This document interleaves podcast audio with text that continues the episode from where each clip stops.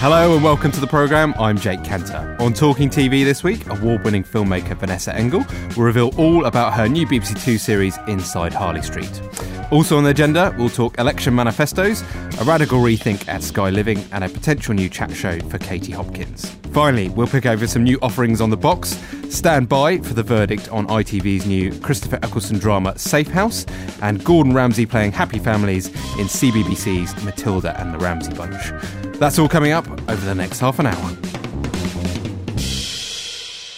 At Talking TV Towers this week, we have Mr. Alex Farber, broadcast web editor. Hello, my friend. Hello, Jake. You've taken your glasses off. They're on the microphone. yes, we could expect this maturity from you, Alex. also, he's back. Yes, I'm delighted to welcome Stephen D. Wright. Hello. Hello.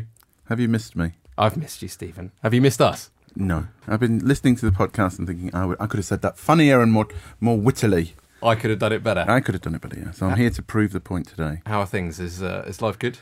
Me personally or the TV industry? Because, you know, we go hand in hand. So, you know, things are all right at the moment. It's Bit sunny. It's sunny outside. Sunny. Yeah, it's very warm. Exactly. And the TV industry? What's your TV verdict? industry doesn't seem to be so horrible, but, you know, give me five minutes, I'll find things to pick on. Uh, first up, the major political parties published their election manifestos this week, and all contain some reference to the UK broadcasting industry.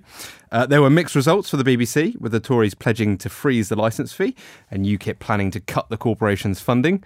Labour and the Lib Dems, on the other hand, both backed a strong BBC. The two parties also promised to keep Channel 4 in public hands. However, there was silence on the issue from the Tories amid rumours the party has weighed up privatising the broadcaster. Uh, should we start with the BBC? Do you think it's uh, worrying times if the Tories remain in office, Stephen? Uh, I think it's it's it's worrying times full stop if the Tories get in um, or get back into power. What Just it means generally. for TV is it, it seems to be such a weird way to look at it. It really does. I mean, the country's more important than than the, No, than the license comes first. fee. Well, a little bit. Um, so it's difficult. I read all the various manifesto quotes or whatever, and none of it kind of it, they, they all seem like lies anyway. And who knows what's going to happen once you're in? I mean. For any, for every, you know, the Tories get political capital out of attacking the BBC. That's sort of part of their kind of shtick uh, whereas the Labour Party will will defend the BBC. So it's it's kind of to me it's same old same old. Really, there's nothing that radical when I looked at it and thought, oh, you know, can't vote them because they might do this. It's it didn't it didn't seem to me uh, a particularly sort of strong political thing to be uh, pushing or whatever. You know, privatisation of Channel Four is possibly more interesting. I don't know whether or not people will go and lie in the streets and burn their bras in support of the privatisation of, or, or against the privatisation of Channel 4, whereas the BBC people will, you know, take a bullet for the BBC. Farber, would you take a bullet for the BBC? No, I certainly wouldn't. But one of the things in its defence that I thought was most interesting about the manifesto was that while the Conservative Party, you know, pledged to keep the freeze on the licence fee, it did acknowledge that there was probably going to be more Top slicing. more top slicing. Thank you, Jake. Um, which, in effect, in real terms, in my mind, if they're going to be, you know, is a cut because if they're going to be taking the funds that the BBC otherwise would have had and attributing that to whether it's local TV or whether it's superfast broadband, there's a debate to be had as to whether these are the things that the licence fee should be funding. Hmm. And the Tories have got a record of dipping into the licence fee. As you said, local TV, there's S4C, there's the World Service now, which is coming out of BBC hmm. funding. Oh no, the, the uh, Tories are definitely, you know, treating the BBC as a little sort of piggy bank. That then they think, oh, you know, they're so awash with money, we can steal a bit without anybody bothering. They're definitely using that kind of uh, pejorative sort of stance against the, the license fee. You know, they're not doing this for editorial reasons or the BBC isn't spending its money on programs properly. They're doing it because they think, bollocks, why not? And what about Channel 4 privatisation? I mean, it's speculation that this is on the agenda. Yeah, I mean, And you're saying it, whether the, the industry won't burn its bras. don't know. No, I don't know if they'll do it in the same way. The BBC is a kind of you Surely know, it'd be a is a- disaster for telly if It, Channel 4 absolutely, of course Yeah, it would be. yeah. But um, whether or not the kind of pub that this, this it has the same emotional pull Mm. as the BBC does, you know, it's like the NHS. You, they, you know, they're dismantling the NHS bit piece by piece, but they're not coming out and saying it. If they go for the BBC, people will, will come up, you know, up in arms. Channel Four may get away with it if Channel Four has a bad week with some rubbishy shows. Whether the general public love it as much as the producers do, because Channel Four is still the only channel where you can get away with things and do, do whatever, you know, that is uh, is something we need to fight for. But whether or not that principle is is a what's the word shared by the public, I don't know. But I don't know the extent to the sympathies that Channel 4 will be able to stoke because it's not clear to me whether the public is massively clear in terms of Channel 4's, Channel 4's current ownership, yeah. structure anyway, which isn't the most straightforward. It's not a simple, you know, structure to communicate. And so I think that it's a harder message, therefore, to distill. And so sympathy is always going to be more limited towards Channel 4 from a public point of view. You sort of get the feeling that the future of the BBC is a much more public debate, whereas mm. Channel 4 is perhaps more industry focused. Mm. I mean, I heard a really interesting debate the other day but by a producer who said to me that Margaret Thatcher started Channel 4 in order to create an indie sector that was non unionised that was free mobility, etc., etc., no rules to take on the BBC. She did it as a deliberate attack on the BBC. So it's like all these years later, uh, you know, is it going to be Channel Four that sort of goes under the knife, or will it be the BBC, or, or will it be both? I don't know. So you know, you, you never think about these things, but you know, this was the kind of the long game from the sort of seventies onwards. The, these people, this indie community, will take down the the might of the BBC. So maybe there's been a, a you know a long war against the BBC already. Uh, next on the agenda is Sky Living, uh, which will retreat from commissioning and have its originations budget moved to Sky One. Instead, the channel will focus on glossy US imports such as Elementary and Hannibal. Uh, it has been suggested that Sky Living has struggled to find its identity since it was acquired by Sky in 2010, with a string of factual entertainment series including The Face and Styled to Rock failing to fulfill their potential. Alex, you've been looking at this a bit this week, haven't you? Yeah, I have indeed. So I think one of the um, main problems that seems to have come across from Sky Living's point of view was that really following its uh, acquisition by Sky from Virgin in, where were we? 2010. 2010. They tried to take the channel more mainstream and away from its female focused roots. And I think that by doing that, with the best intentions, they perhaps had the um, unfortunate consequence of uh, alienating some of their core audience. Uh, you know, I was talking to one producer who said that you know you, you can either be a, a, hardware store or a hairdresser's. You can't try and be all things to all people in multi-channel world because you just end up falling between stools and uh, the messaging is mixed and producers and viewers alike are confused. Talk us through some of the originations, some of the things that have perhaps not quite hit the mark. I don't think that the, programming particularly has been poor quality. I mean, if you look at the face, you mentioned a couple of them there. Then Jake, you got the face, which had Naomi Campbell was fronting it. Star to Rock 2020 show had Rihanna, you know, heavily involved. Doll and Em, which was another critical success and was subsequently picked up by HBO. You know, I think, you know, in some respects, some of the programming was stand out, but I just think that viewers failed to find it. Perhaps as a wider dilution of the channel as a whole. Stephen, identity crisis? There's there's an identity crisis at Sky full stop. You can't really tell the difference between Sky One, Sky Living, and Sky Atlantic. You really can't. You know, I watch TV constantly. I love Sky Living. I've, I've watched a lot of these originations. Thought Doll and Em was one of the best shows I've ever seen. Loved The Face. I mean, the people who watched it really enjoyed it. But and I watch a lot of their uh, the acquisitions as well. But whether or not you know there are three distinct channels on Sky is is kind of very debatable. I mean, you know, you can tell what BBC Three and BBC Four are. They they're incredibly unique and distinct. Sky One, Sky Living, and Sky Atlantic. Hmm. There's a hairbreadth of a difference between them. You know, obviously Living was slightly more female skewing, but I think the possible problem was it became sky living rather than living. Sky sort of bl- not overtook it or blanded it out, whatever. It just sort of it sub- subsumed it or whatever. Is that, is that a real word? Mm. Um, you know what I mean? It sort of it started. It got sucked into Sky. Sky is the identity, not Sky One, Sky Living, Sky Atlantic. I watch Sky maybe that was the mistake trying to make five or six different sky channels you know what i mean? Sky plus one and sky 24 whatever i don't know. It should have had a different name and not live and kept the living and lost the sky perhaps yeah know. so they're going to shift the commissioning budget to sky one. Do you think i mean i think a... that's a shame. I thought sky living was a really good channel really. I mean it's a you know you said some of the programs were excellent. The, the, the, and i thought it got better under antonia. I think it's a shame she's leaving because she's a, she's got good editorial uh, judgment you know, Sky should be all those three channels in one rather than split into three channels. Okay, we'll move on to our final uh, piece of news. Uh, plenty to choose from in our Commission of the Fortnight, but I thought we would cut through the high end drama and agenda setting docs and head straight to Katie Hopkins and her potential new chat show for TLC. Broadcast revealed last week that the divisive former Apprentice star is in talks with TLC about the Untitled project. Her series My Fat Story became the Discovery Channel's top rated show last year. Stephen, Katie Hopkins fan? A huge Katie Hopkins fan. She's a professional troll. She's the female Jeremy Clarkson. She's much like myself. She'll say anything for attention. So she should work really well on TV. I mean, basically, you know, whether or not she's got a kind of journalistic validity and all that kind of bollocks, who knows? She should generate controversy or opinion divisive opinion. I mean, depending on whether or not the show is a daily show or a weekly show, I would think weekly is probably better. That way, you can you know repeat it multiple times on on, on the channel. She she's clever enough to get the tabloid agenda to generate heat, to generate controversy. She's the Daily Mail rolled up into the, the personification of a kind of vile human being. That's exactly what you want on TV. You can't blame TLC for wanting to try more with her, can you? Blame? I wouldn't blame them in the slightest. I think it's a, I think it's a shrewd Well, move. some might some might say, well, "How dare you give this woman a platform?" Well, then don't watch. Hmm. I mean, I'm surprised it's taken this long to somebody to give her a platform. I would have thought, you know, she was she was a star on on Celebrity Big Brother.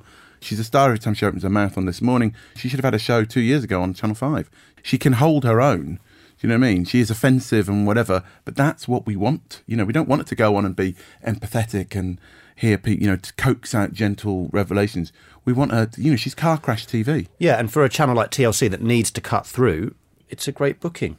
It gives it perhaps an identity that maybe Sky Living was missing. Possibly. just thinking back. all digital channels are about heat and noise because of the you know huge array of numbers. It's you know it's, that, it's, that's the big problem with digital.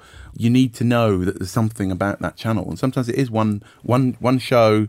TLC have had a few big hits in this kind of trashy area, and you know, good luck to them. And get Okay. her on um, Top Gear.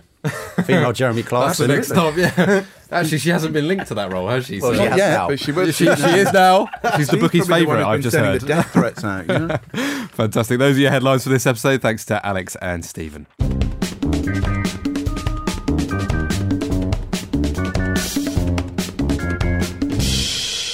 Uh, up next, we delve into the exclusive world of private healthcare practices through the eyes of award winning filmmaker Vanessa Engel and her series Inside Harley Street. The director of World of Weight Loss and Money tells stories from both the patient's and doctor's points of view, revealing the secrets of a unique grid of roads in central London known as Harley Street. Engel's three part BBC Two series is made in house and bears the hallmarks of so much of her work, namely humour, historical context, and human insight. We will welcome Vanessa in a moment, but first, here she is questioning prostate cancer specialist Professor Roger Kirby. I worked for 25 years in the NHS, and I sometimes joke that that's longer, that's more than you get for murdering your wife. Not that I've ever contemplated that, well, only a few times. but I have done over a thousand robotic prostatectomies, that's total prostate removals. And before we switched about 2005 to the use of the robot for this type of surgery, I'd done nearly 2,000 of the open operations. Do you ever get bored of the prostate, Roger? I love the prostate. No, I'm, I'm absolutely, completely in love with the prostate gland. No, I'm never bored. Uh, there's an image for, for everyone listening. uh, welcome, Vanessa. Thank you for joining us. That's my pleasure. Uh, why, why Harley Street? Well, it's just a completely fascinating area and it's perfect material for a documentary maker because so much is happening in this very small geographic area. It's very pure documentary in a way that you have a grid of streets and you can just mine this one place. But there is so much going on there, and I very quickly realised that there were these three worlds sort of superimposed upon one another. So there's private medicine, which is what most of us know Harley Street for, but then there's all the cosmetic medicine going on, which is quite a separate activity in a way. And then, almost paradoxically, there's also all the complementary practitioners, which might seem in conflict with, you know, the very, very high end, world class medical care that you can also go and have much more experimental treatments, quite unscientific treatments. So there were many paradoxes, there were many belief systems to explore, there was a wealth of ideas to explore. As well as um, a multitude of different types of people who turn up there. And it all goes on behind closed doors. There's lots of images of closed doors and closed windows in the series because it is all, it's, you know, it's very discreet, it's very private. So I loved that. There's sort of nothing to see when you go there, but behind these doors and windows, the whole of human The life is there. That being the case, it strikes me that there must be sort of countless points of access that you had to negotiate. Is that is that the case, and how did you do that? There were so many. I mean, I've made a lot of films and I've made a lot of very complicated films. I've made series that have had 80 to 100 contributors. This is probably the most complicated jigsaw puzzle I've ever attempted because for each practice that you see, you had to get access to the clinic, then you had to get access to a doctor within that, then you had to get access to a patient.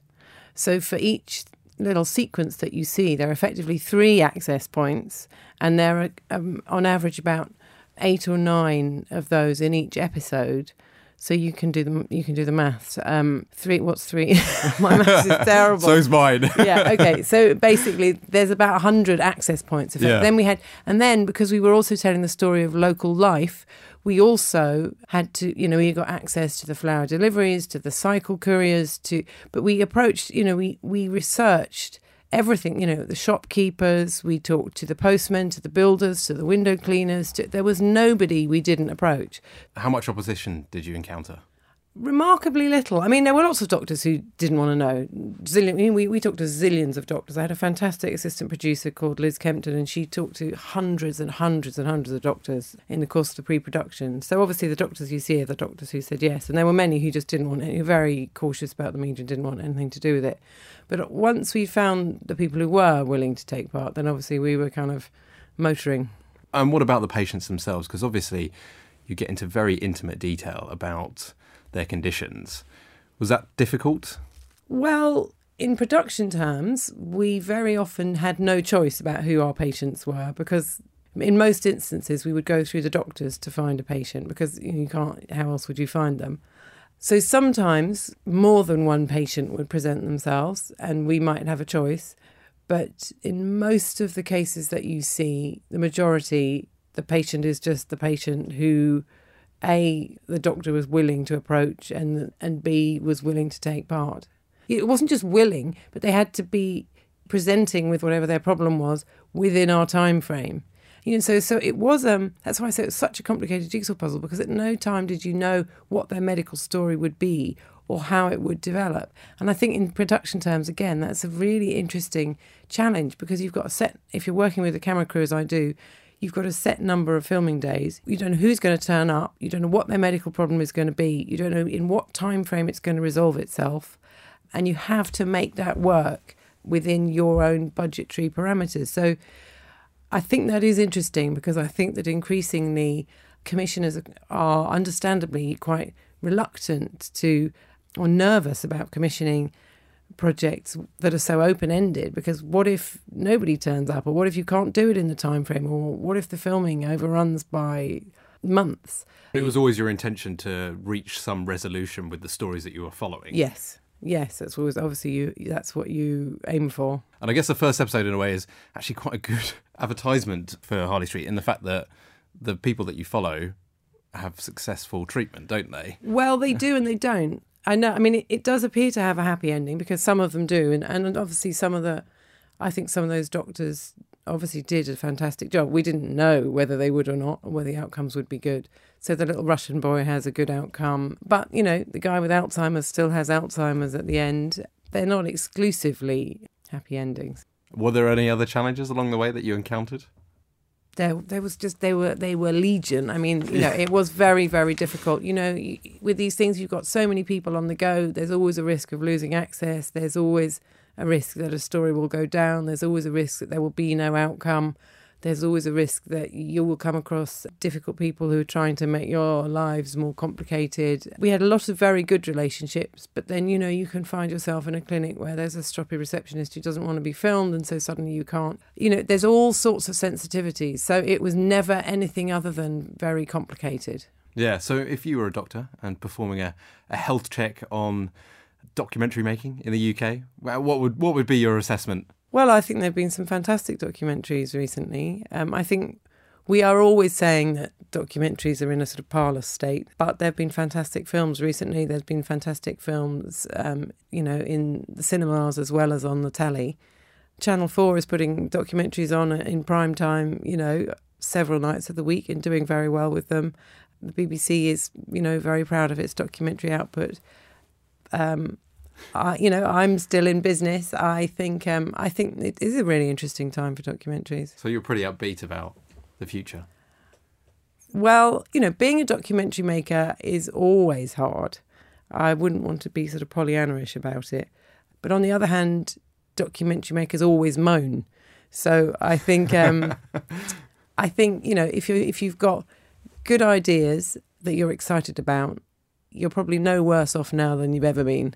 Yeah, and what about the BBC more specifically? Do you I mean, clearly you do a lot of work for the BBC. I'm employed by the BBC. I'm a salaried. I'm I'm BBC staff. Okay. So yes, I do. So, what do you make of the plans to move production potentially into the commercial sector? For me, in a way, it doesn't make much difference. You know, I, all I need is a commission, and then I go off and make my films. And whether I'm making that for a corporate entity that is attached or isn't attached to the to the mothership, I don't think it will make much difference to me day to day. To be Yeah. honest. Uh, and uh, just finally, what, what's the next project? Can you can you tell us? I can. Um, I've I've filmed most of it already. Actually, it's a single film for BBC Two about domestic violence, and it's about all the women who were killed in one calendar year by their partner or ex-partner, which is and there's 90 of those women for 2013. Wow, that sounds quite chastening. It's very very um, frightening material, very affecting material, but I think it will make a very strong film. Okay, well, good luck with the rest of the series and, and that other BBC Two project. Inside Harley Street continues next Monday at 9 pm on BBC Two. Finally, this episode, it's previews time. Joining me back on the Talking TV sofa are Alex Farber and Stephen D. Wright. Uh, we will start with ITV's new drama Safe House, which stars Christopher Eccleston as an ex copper running a police protection refuge in Cumbria. The four part series is made by 11th Hour Films, the indie run by Jill Green. In this clip, Eccleston's character Robert weighs up an offer of running the aforementioned Safe House. You miss it, don't you? Yeah, a lot. Well, there is another way back. You're right. It's perfect, but she won't go for it. We're trying for a baby. Are you going to spend the rest of your life cleaning toilets? Not making breakfasts? This could be a real opportunity, you know, not just for you. For her. Running a safe house doesn't mean you have to stop trying for a baby, does it? Stephen. Hated it. I couldn't stand it from the first minute it came on. Don't hold it was back. the creepy music, the ominous sort of synth playing in the background. It was like, what is this? A horror film? You Every with- time the bad guy came on, it was Well, just ridiculous. But the, but this creepy music started before the bad guy came on. I mean, there's Christopher Eccleston. The opening scene, he's swimming in a lake, and you think he's going to get killed or murdered or something. It it just felt like too heavy-handed. You know, the, the plot is is sort of feels a bit like I've. I mean, the, the the problem with this show is it feels like I've seen it about four times. It's all the same actors that play these kind of roles, all doing the same roles again. And I'm not saying they're not good at it, but it just felt very samey. But this over egging of the kind of the thrillerness of it or the, the the dark side. I mean, the villain was genuinely scary. That could have been the bit that you would, you know, but it was scary all the way through it. Every time a car came up, you thought somebody's going to get jumped. You know what I mean? You've got this kind of bizarre, super evil villain who's kidnapping children and chasing people, and the police don't seem to be bothered. But it was, you know, this air of menace from the from the first second. It was a. It just felt like, come on, give us a break. And I could. I didn't find it entertaining. That was the thing. I mean, you know, if you watch something like Happy Valley last year, that was a terrifying show that had a core of realism and you know normal sort of life, etc., etc. And there's this sort of horror that suddenly hit it, which was all more powerful. This was sort of going for the sort of the same thing. It was more Unhappy Valley than you know what I mean. It was. It was like- Unhappy Valley. It was. Nice. But you know what I mean? It was like it was that thing of a northern town or northern you know people and this kind of creepy violence and and and, and supposedly realistic. You know what I mean? But just ugh, heavy-handed. it's going to be a massive hit then, isn't it? I thought it was better than Stephen said, and maybe listening to him now, it was a bit OTT, but I thought it looked great. I thought it was quite tense.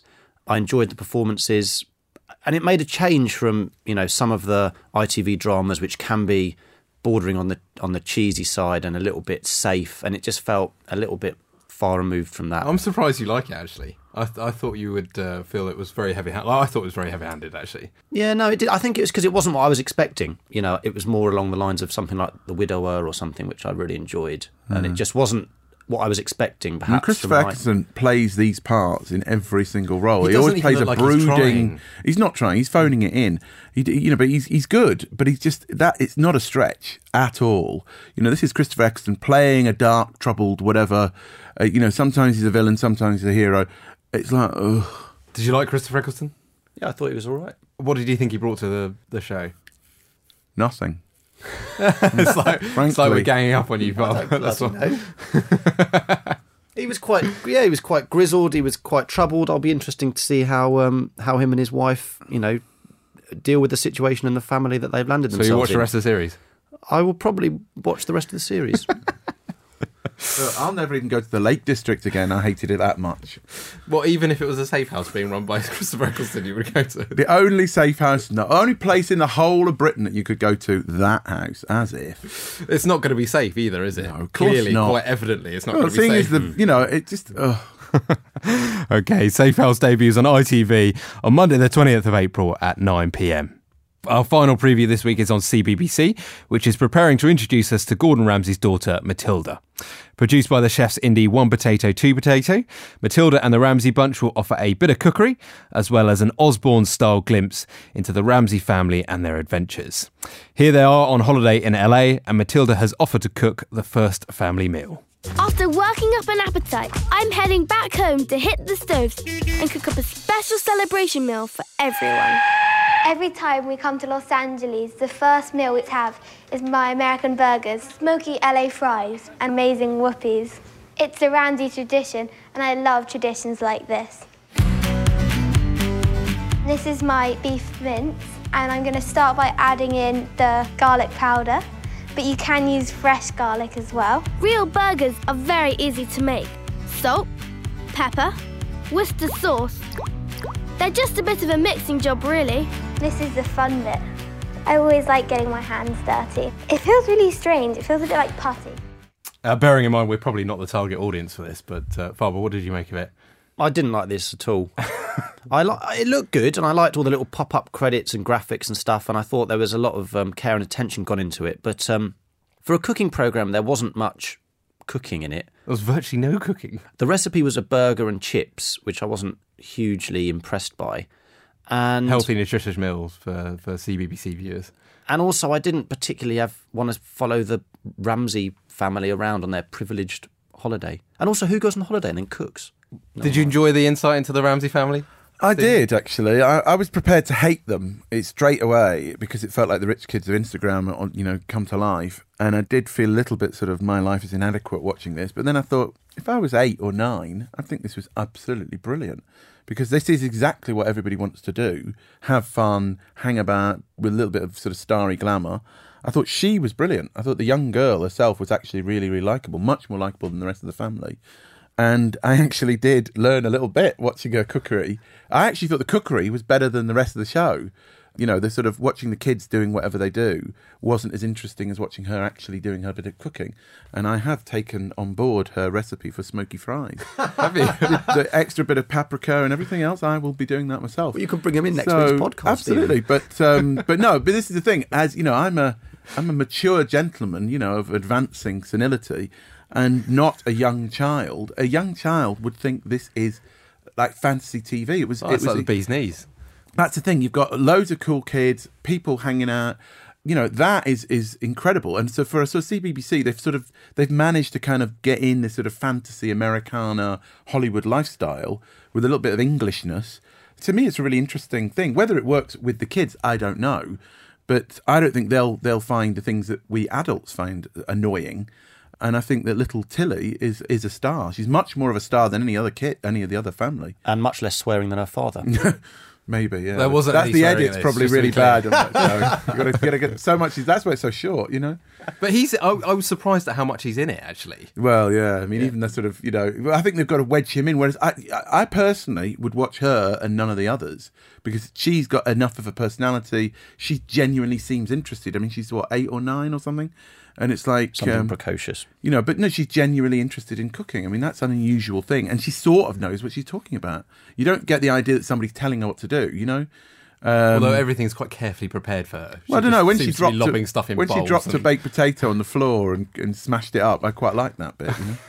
We think that uh, Gordon Ramsay's not renewed his contract with Channel Four, so it's quite interesting to see him pitch up on the BBC. Well, Maybe no he's wonder he eyeing a bit, a bit He's working full time in America. I mean, you know, he's got no time for us poor English. You know, it's that's the thing. It's we're we're the last people he needs to kind of uh, kowtow to now. He's a star in Hollywood, and that means he's a star worldwide.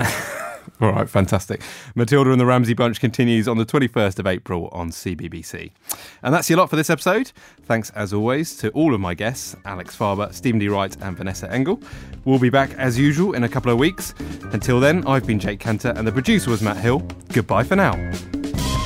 You've been listening to Broadcast, Talking TV, recorded at Maple Street Studios.